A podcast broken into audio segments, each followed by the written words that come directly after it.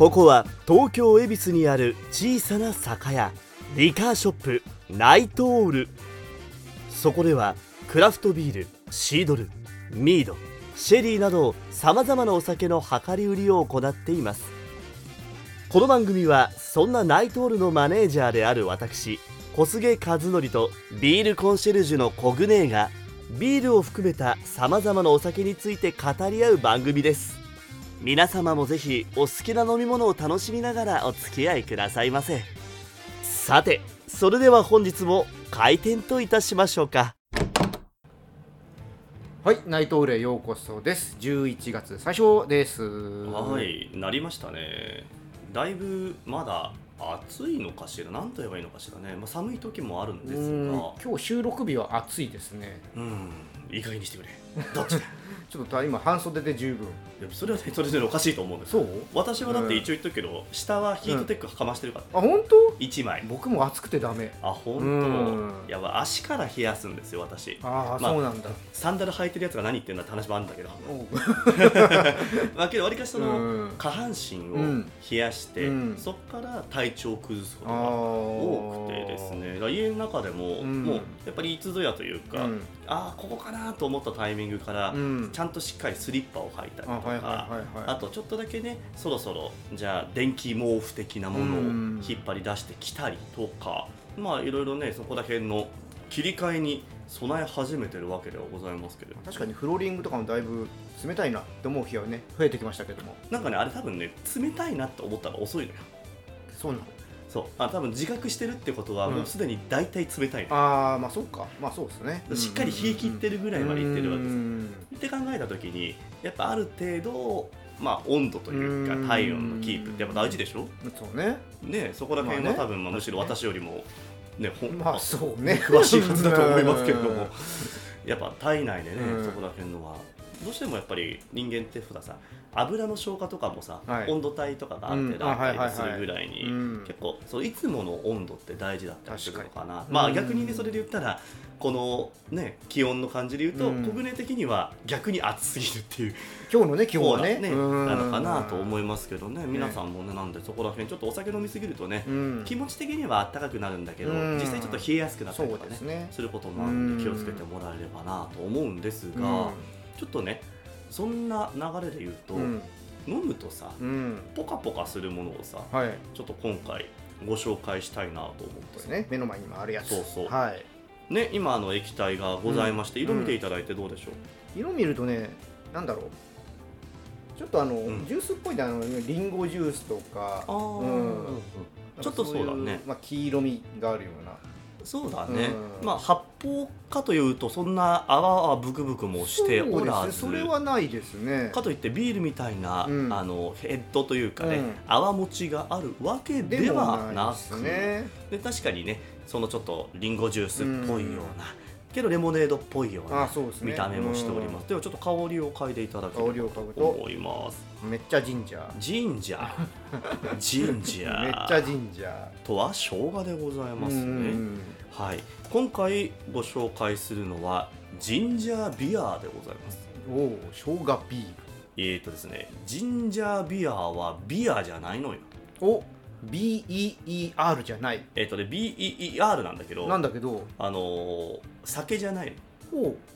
おこれはね別にあのこれが特殊だからじゃなくて、うんうん。そういうジャンルがある、へえまあ、ざっくり言いますとジンジャーエールって知ってるでしょ、ジンジャーエールジンジャーエールは生姜のエキス、うん。そして、まあ、糖分うん。の液体ですよね、はい。まあ炭酸があることが多いですけれども、うん対してジンジャービアはエキスではなくて生姜自体で発酵させたいわば発酵飲料のことなんですね。なるほど、まあ一応ここの作ってる彼らは多分ジンジャービアじゃ伝わんねえだろうと思ったんだろうね、うん。発酵ジンジャーエールっていう風なあの定義づけをねされておりますが。うんうん。まあそっちの方が確かに分かりやすいは分かりやすいですね。そうですね、うん。まあ、一応ね書いてますよ。300年前に英国で生まれたと。ほまるでお酒のような不思議なノンアルコール飲料とううんうん。あるんですけどもちょっとねぜひ飲んでいただければとはい思います、いただきます。はい銘柄で言うとねジンジャーシュートというブランドのうん。スイートバタフライというあ甘い、でございます。うん。甘いうまい。あーあの結構飲んだ時のトップの方は甘さがきてうん。時間が経つにつれてあのよくジンジャーエールのあのジンジャー感が作ってあ結構辛い。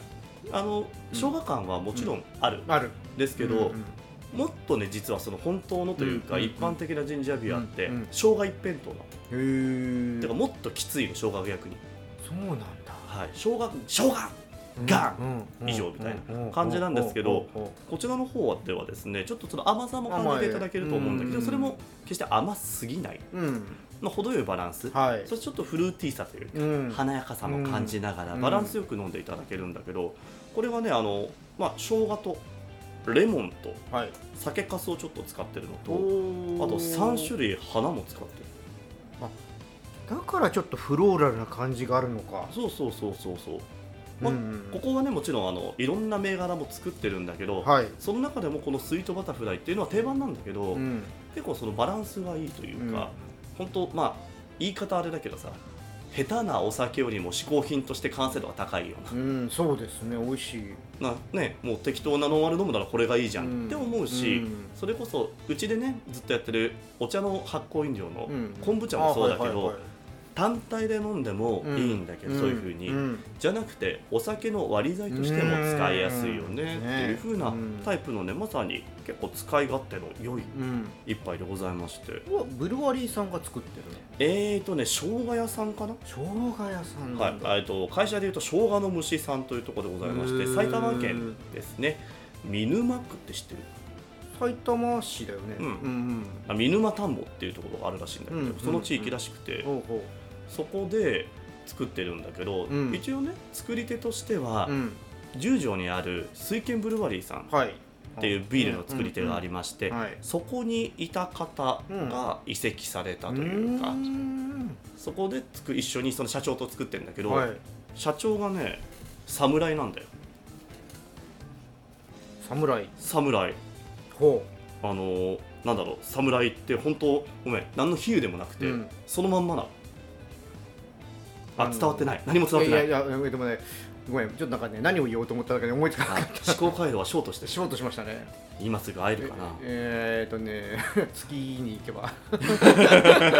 お仕置きされてしまいます。消記されるけど。はいあの写真見ます、はい。ほう侍ですね。ちゃんとね。侍ですねあのなんでしょう藤岡弘さんみたいにええ。精神性が侍とかじゃない、じゃないね。あのもう姿が侍ですね。ビジュアルが侍。えービジュアル侍ですね。けどやっぱオうん。ーガニック食材を使って、うん。で海外輸出もある程度視野に入れてるって考えた時うに、ん。髪型一つでうん。国内外問わず印象に残るんだったら、うん。いいマーケティングよ、確かにね。しかもなんかあの現代的な侍だね。そうそうそうそうそう。爽やか。爽やかねかっこいいねうん。そうそうえいやちょっとぜひね皆様あのそういうところがあるんだ。はい、あのジンジャーバグというふうに、まあ、生姜の虫のね、はい。英語読みなんですけれども、え生姜の虫ジンジャーバグと調べていただければ、うん。侍の姿が見れるとー思いますので、あしかもグルテンフリーなんだ。あまああのそもそも、うん。いやまあそれもさ眉唾じゃないですかぶっちゃけだってビールだってグルテンフリーって言いますけど、うん。湯物によってね、うん。うん、それは小麦とライ麦使わなきゃねとかなるじゃん。うん。大麦のビールはそれはグルテンフリーだよねか。小麦じゃないもんね。とかと同じよ。あなるほどね。スパイスカレーグルテンフリー。そらな日本式じゃなきゃ小麦使わないもんなみたいな。あまあそっか。同じようなもんよ。そっかそっか。でもグルテンフリーそらな、うん。だってね生姜とレモンとみたいな、うん。そうだね。使いません。はい。そんなことでございますまあけど別に、うん。そうね、あこれ美味しいな。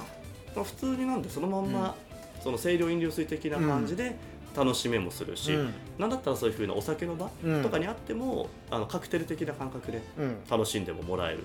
これねあの居酒屋さんとかに置いてあったら、飲めない人とかでもこれでちょっとお酒感覚うん。楽しめるんじゃないっていう、今ねやっぱり世の中的に言うと、うん。ちょっとハイクオリティなうん。ビアル低アル、うん。ノンアルコールっていうのは、あの世間のニーズはあるんじゃあるんですよ、まあね大手さんとか出してますもんね。出してるしそれこそそのじゃあ大手某大手メーカーさんなんかは、うん。今ねあのそれ専門のうん。ちょっとマーケティング的なバーというか、あー出し始めたんですよ。なんかあったね。はい。うんうんまあ、ちょっとねあのバーテンダーさんの質は置いといてでも、うん。けどそれでもいい見せ方はしてる、うクラフトコーラなんかでも、はい。0パー、うん。えー、と1パー5パーだったかな、うん。3パー5パーとか、うん。それぐらいの度数別で飲めたりとか、横でうん。飲み比べができたりとか、あとはもう全部のお酒がうん。3パー未満のものしか用意してませんみたいな、はいはい。だから0パーのものもあるし、うん。その結局の話ノンアルコール税うん。飲めない人、うん。飲みたくない人、うん。まあ、今飲めない人っうん。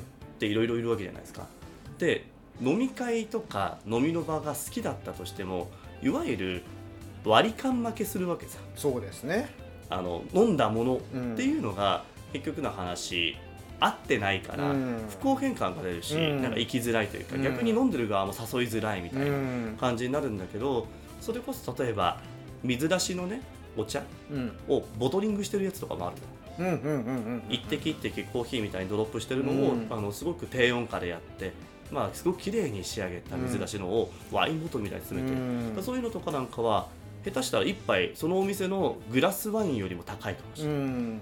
っていうのとかのを、まあ、クオリティ高いものを用意して同じような時間を過ごせるのであれば、まあ、そこは逆に誘いずやすいし、うん。誘われやすいし、うん。というかなんか不公平感はないよねってそう。いう、ですね。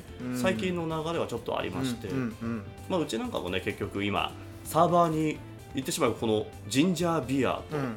昆布茶っうんていう2つ、ある意味発酵飲料だけど、うん。まあ、1%未満うなん。ものがつながってたりとか、うん。まあ、コールドプレスジュースだったりクラフトコーラだったりとか、うん。甘酒とかがあったりして、まあ、やっぱそういうふうな選択肢って決してね多分うちにじゃあ結びつくかでいうとそういう人たちの多分探し方とうん。うちの打ち出し方がマッチングしてないというか、多分気づかれてない部分もあると思うし、うん。伝えきれてないとは思うんだけどただやっぱ需要はあるよね。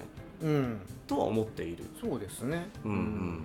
まあじゃなきゃねそういうなんだろうなお店とかもできてこないですからね。そうです。まあ、うん。ちょっとまあ大手さんのあれに関しては、うん。ちょっと実験的な部分も正直あるとは思ってはいるので、あのそれが主流になるかどうかは置いといてですけれども、で一時期やっぱりほらノン完全ノンアルコールというか、カクテル、はい。モクテルって言い方をね、うん。昔はしておりましたがの専門店とかもあったりとかねクリームソーダ専門店がなんか一時期お酒がねコロナ禍ダメな時にそんなんあったんですか？おっとっとへーカカクテルバーでクリームソーダ出すみたいなの流行ったのへえちょっとそれは興味はバーテンダーが作るクリームソーダ。ねちょっと興味あるな。っていうのがあったりしたんですけど、えー。結局そっちなんかだと逆にあのクリームソーダは特になんだけど、うん。カロリーがさまあまあまあね、うん。飲み応え食べ応えもありすぎて、はい。逆におかわりが進まないみたいな、ああそうかお店的にはきついな、はい。っていう感じの うん。あったりとか。うん。でしたりもしてたしはい。モクテルまでそのず完全にゼロまでは求めてないというかみんな。うで逆にそうなると、うん。じゃあ飲めない人と飲めない人が行かないと物足りないよねってなっちゃう。ん。確かにね。じゃなくて、うん。そこを両方取れる、うんもう少し踏み込んだというか、っていうのが多分今求められてるものの一つというか、やっぱいいとこ取りなのかなと思う部分があるので、まあ、そこのあたりのはねやっぱり注視していくっていうのがやっぱお店作りとしては必要なんじゃないのかなというふうには今自分では思ってる次第かな。るほどね確かにね今まあちょっと今日ね、うん。何の話をしようかなって思ってたんですけど、うん。まあ、やっぱこうビールのお店とかはだいぶ増えてきたじゃないですか。もう一昔に比べたら、まあねだって一時期から待ってずっとそうでしょ、うん。1週間に12店舗うん。新しいタップを扱う店が増えるっていうのは多うん。分いまだに続いてるわけでしょうんって考えた時に。うんだってうちの多分オープンして直後とかその後ぐらいからうん。そんな状況だったような気がするって考えたら少なくとも5年はその状況なわけですよ。ねそうそう。まあ多分8年ぐらいまあ続いてるとは思うんですけど。で増えたよね。うん。まあこうねやっぱ SNS とか見てても、うん。なんかねオープンしますとかね、はい。そういうの見ててあのーまあ、小菅さんのところにもきっとなんかお店やりたいんですけどとかそういった話いっぱいあお客さんと来るでしょ、うん。なんか今日そういう話を聞いてみたいなと思ったんでちょっとこの後聞いてもいいですか、おーはいはいとはいもちろんもちろん。じゃあこの後いろいろ聞いていきたいと思います。いろんなお酒を試してみたいけど1本買うと減らないしな。家でもサーバーからの一杯が飲みたいな。そんな時は量り売りがいいんじゃない？ナイトオールならクラフトビールからウイスキーまでさまざまなお酒を量り売り炭酸帯を量り売り置きグラウラーも買えちゃうんです。へえ。外飲みにも良さそう。恵比寿駅徒歩2分。試せる量り売り酒屋ナイトオールではいということでね今日は小菅さんにねこういろいろ今業界がまあ新しいものがねこうできてきてるっていうのはまあ一ついいことではあるとは思うんですけど、まあその中でもねまあいい面とかもうちょっとこういうふうにしてった方がいいんじゃないかって懸念する部分とかね、はいはい。きっとあると思うんでいろいろ聞いていこうと思うんですが、はい。あのーうん。え他者の評価といいますかね、えあの他者分析は得意で自己分析が苦手でおなじみのナイトールの私にそれを聞くのはね ええ。正しいと思いますね。えというのもね前回、えどうすればいいって言ってた人間に対してそれ聞くかって思うところもちょっとだけあるんですけど、新しいこれまあでも逆に言えばさもう9年やってきたらさやっぱいろんなものとかもほらどうしてもまあマンネリっていうかねはいはいはい。新しいものっていうのもやっぱどうい、ね、入れていくかっていうのがあってまあそれはそれで置いといて、うん。うん。他者分析を今回はしてもらおうと、どっちかというと私はね、ええ。あのエディター気質の方だと思ってはいるので、うん。多分0から1作るよりかは、うん。あるものを見たりとか、うん。まとめたりする方が多分得意なんだろうなと思ったりはしますけどね、うん。それで言うと。でもどうです？なんかどんな話とかがうん。来ます、どんな話、例えばお客さんとかでなんかお店やりたいんですよねとかも、もうやっぱ多いパターンで言ったら、まあ、あの販売やってるような人たちうんとかが、とかこれからやりたい人たちですよね、はい。がまあ、そのグラウラをやりたいみたいなパターンはうちはもちろんそれは多い、まあ、やっぱねそこはね一番売りなとこですからね。そうそうそう、ん。けどやっぱ皆さん話を聞くと、うん。そのやっぱり頭に描いてる系統としては、飲食とグラウラを両立させたいっていう方が多いかな、うんうんうん。けどやっぱりそれはまあうちここでは前のチャンネルかな、うん。言ったかな、まあ、ここでも言ったかもしれないですけど結局法的な話で言ったら、うん。グラウラーの方は販売の区分に入って、うん。で飲ませる方は飲食の区分に入ってしまうので、うん。結局の話両立するって考えた時にまあ飲食の方っていうのは保健所だし、で販売の方は国税局に、うん。で主犯免許の範疇に入ってくるんですけれども、同じ場所店舗だったとしても、うん同じ場所に許可が下りないわけですよね。うん。だから主犯免許が下りる場所と飲食の場所は違うので、うん。在庫も分けなければいけない、うん。で基本的にレジも分けなければいけないっていう状況ですから、となった時に多分思い浮かべるような同じサーバーからうん。パイントを伸ばして、うん。同じサーバーから販売するっていうことが基本的にはうん。現状ではできないうん。わけですね。うん。っていうなるんですよっていうご説明をしなければいけない。し逆に変に説明しすぎるとじゃあこれでいいんだよねって言ってちょっと細かいとこ無視してやり進めちゃうとかいうパターンは過去ありましたね。なるほどねそうそうそうあーそこはアメリカ式でぶち行くんだねみたいな。結構ありがちなんですよ。クラフトビール業界なんかちょっと情熱があると、うん。あの方というかで熱がある方だと、うん。遅れてるのは日本だから、うん。アメリカがやってて正しいのに、うん。できないのはね、うん。日本の法律が遅いだけなので別に無視してもいいみたいな。よくわかんないこと人がいるんで、あーなるほど。あそういう考えになるんだ。はい、そうか別になんか 海外が進んでるとかそうじゃなくて日本は日本の、ね、考え方とかがあるからね、うん。別物なんだけどあそうなるほどなるほど、はい、っていう見方をされる方がたまにいらっしゃいますうね。ん。っていうのがあるんですけど、はい。まあもちろん抜け方は抜け方というかね、うん。妥協点というかうん。落としどころはなくはないんだけれども、はい。うん。一応まあそういうふうな相談を受けたりうん。とか、そうね、まあ、あとはやっぱりそのビール系とかだったらね、うん。そういうふうな、まあ、ちょっと脱サラしてうん家でビアバーやってみたいんですけど、うんみたいな話とかよく聞きますよ。まあ、その辺は多分多いのかなってうん。気はしますけどね、まあ、特にやはりコロナ禍になって、うん。ブルワリー始めたいもそうだけど、うん。なんかもう自分のうん。いつ死ぬかわからないし、うん。なんかやりたいことをやれるうちにやっとこうとか、うん。なんか進めてたプロジェクトも頓挫したしう、ん。動けるけどまあまあまあ多少退職金もらったからやろうかみたいなはいパターンとかの人がちょくちょくいらっしゃるなというか、うん。なんかね自宅で日中は、ね、家で在宅勤務してうん。夜だけそういうふうにやりますみたいな。方も少しずつ増えてるなという印象はありますよね。うん。この携帯のビアバーとかね、うんはいはい。あとある程度このタップ数って、うん。商品数って必要なのかなと思うんですけど、やっぱそうすると当然回転させなきゃいけないですか。うん。ってことはやっぱ一定のお客さんはね常に来てもらわないといけないとかがあると僕は結構難しいと思っていて。あそもそも現状じゃうん。普通何タップあるべきなんですかって話なんですよ。そう多分そこも多分あんまなんかそのお店の大きさとか、うん。まあいろいろあると思うんですけどあんまそういうのってなんかどれくらい皆さん考えてるのかなとか言うとなんかそういう話とか具体的なところまで出てくる人とかって結構います。あんまりいないですね。ただただやっぱり皆さんの認識だし、うん。あのまあ都内のうん。ビアバーさんとかうん。見てて思うのが、10タップは最低みたいなお店が今多いんですよ。うんもう皆さんずっと前からですけど、はい10は多いからね。僕ももしでもしね、やることはないんだけど、はい。自分がやるとしたら最大に広げても4だなと。うん。多分ね僕ね2か3でじゃないと多分回せないと思っててもし一般のお店さんというか、でおすすめをするんであれば、うん。1タップをどっか大手銘柄にして、うん。で1タップを定番うん。自分がこれはずっと出したいものにして、うん。はい。2つをゲストにしたらどうですか？ってご提案を多分私はすると思います、うん、もしお店作りをするならね、うん。はい。まあ、それが多分あの全体的なうん。バラエティというかに対応するのであれば、うん。あのまあ、適切というか、うんまあ、程よい範囲なのかなと思います、うんあとはボトルとか缶とか、もしくはうちでやってるような箱型の、うん。まあ、ビールですよね、うん。バックインボックスタイプとか、うん例えばまあ疑似的に1個増やしたような感じ。になるから、その組み合わせでも全然いいと思ういます、んね今日これ10タップってねうん。多いですよね。多いです。うん。今うちで7あるんですよ。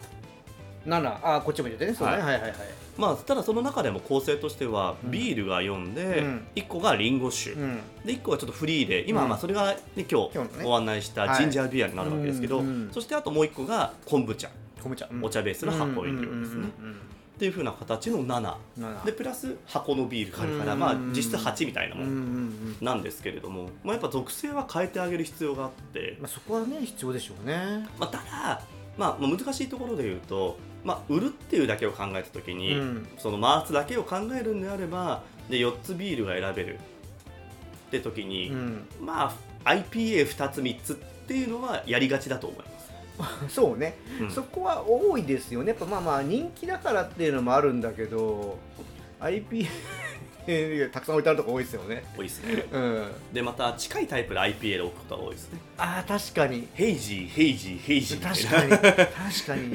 うーん。なんですか？アンフィルターのニューイングランド、うん。ヘイジーダブル IPA みたいな。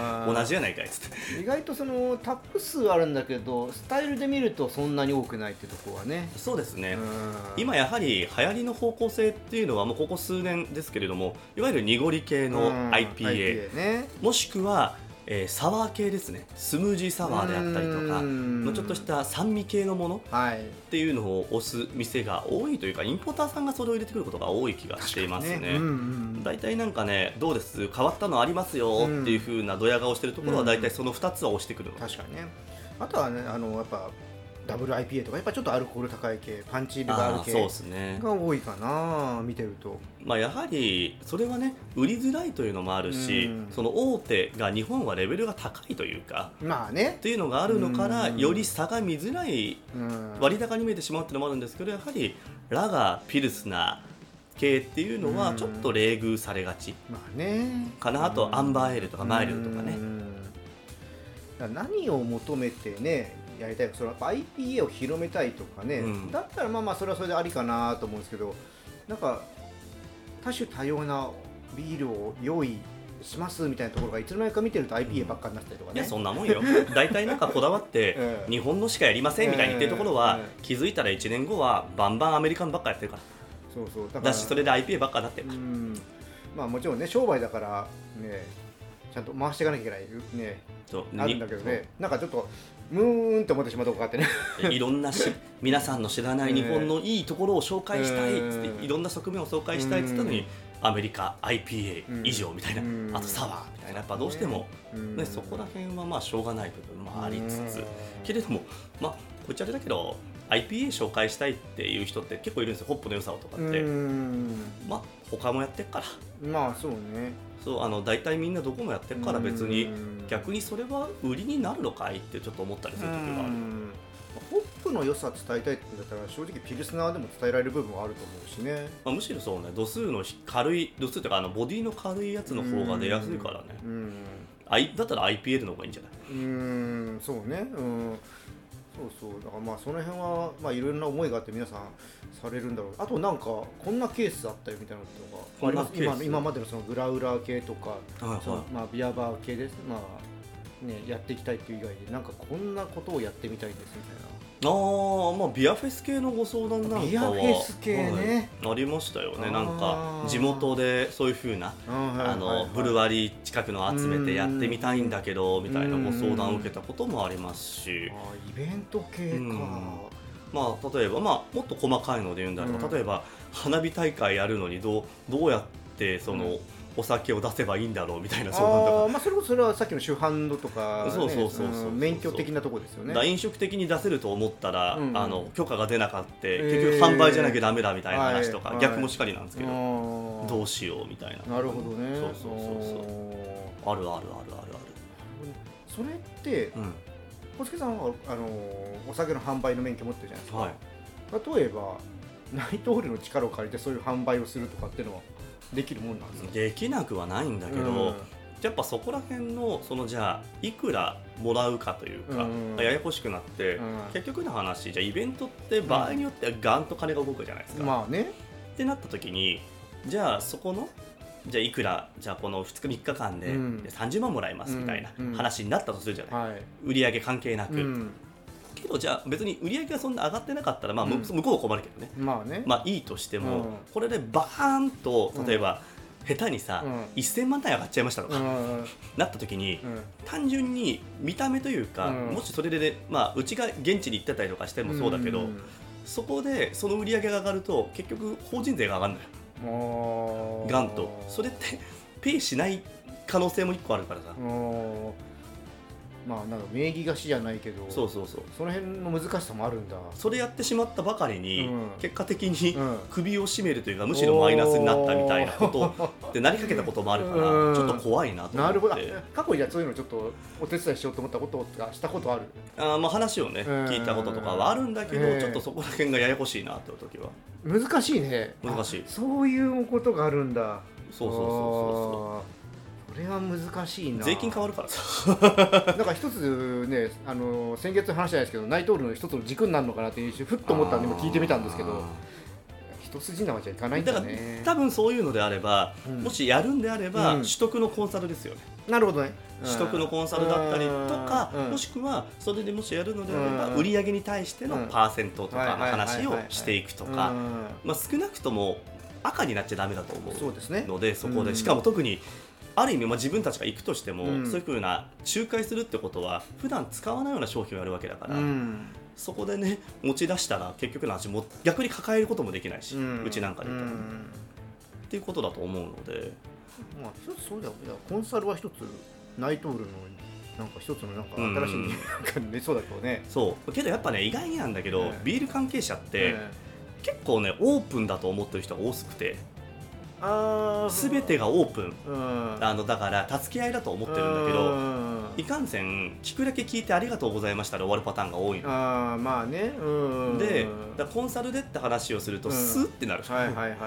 とか、はい、あの全くもってそのあ言われると思ってなかったみたいな感じになったりとかするから、はい。うん。そこら辺は難しいとこだよねですね。そのあたりはある程度線引きっていうのはあるかなとは思うんですけどもね、まあそうですね、まあ、それで逆に説明しすぎたところを取って、うん。それでじゃあ形式が近いものをなんかしかも雑な感じのやられたみたいなパターンもあるからうん。あんまり言い過ぎないようにしようぐらいなところもちょっとだけある。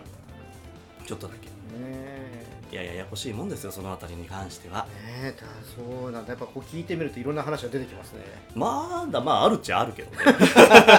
いや多分これちょっと載せられるかどうかわかんないからね。あそうね、ええ。まあまあほどほどにってほどほどにいう感じではございますけれども、まあね、その辺の話聞きたい人はいたら、まあ、お店に来店していただいて、そうですね、えーあの有料試飲して買った際にあの話はどんな話が他にあるんですかって聞いてもらえると、言える範囲で、はい。言える範囲ではい、していこうかと思いますよ。思い。ね。はいつでも恵比寿にお待ちしております。ね、なるほどね。ああ、でも改めて聞いてみて、あーそういうパターンがあるんだなっていうのは、ちょっと僕は今日面白かったですね。で、あーえ結構やっぱいろんなのがありうんうんうんます、うん。ということで、いやーこれ神社うまいな。いいよね。美味しい。うん。いや本当にだから家にね、うん。というか水筒グラグラにね、うんうん。入れてたら普通に普段も飲めるよ、飲めるね。うん、いいですね。昆布茶とこのジン,、ねうん。ジンジャービアがね、うん。そんな感じではい。普段の生活に寄り添うような感じのね、まあ、まさに本当発酵飲料の体にね、うん。馴染むようなっていうのがね素晴らしいこれかね。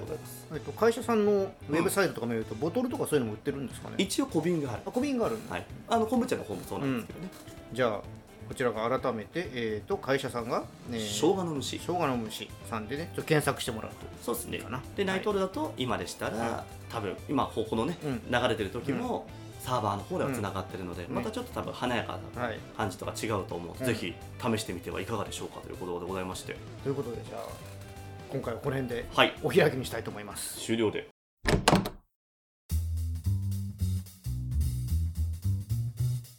さてそろそろ本日も営業終了のお時間です。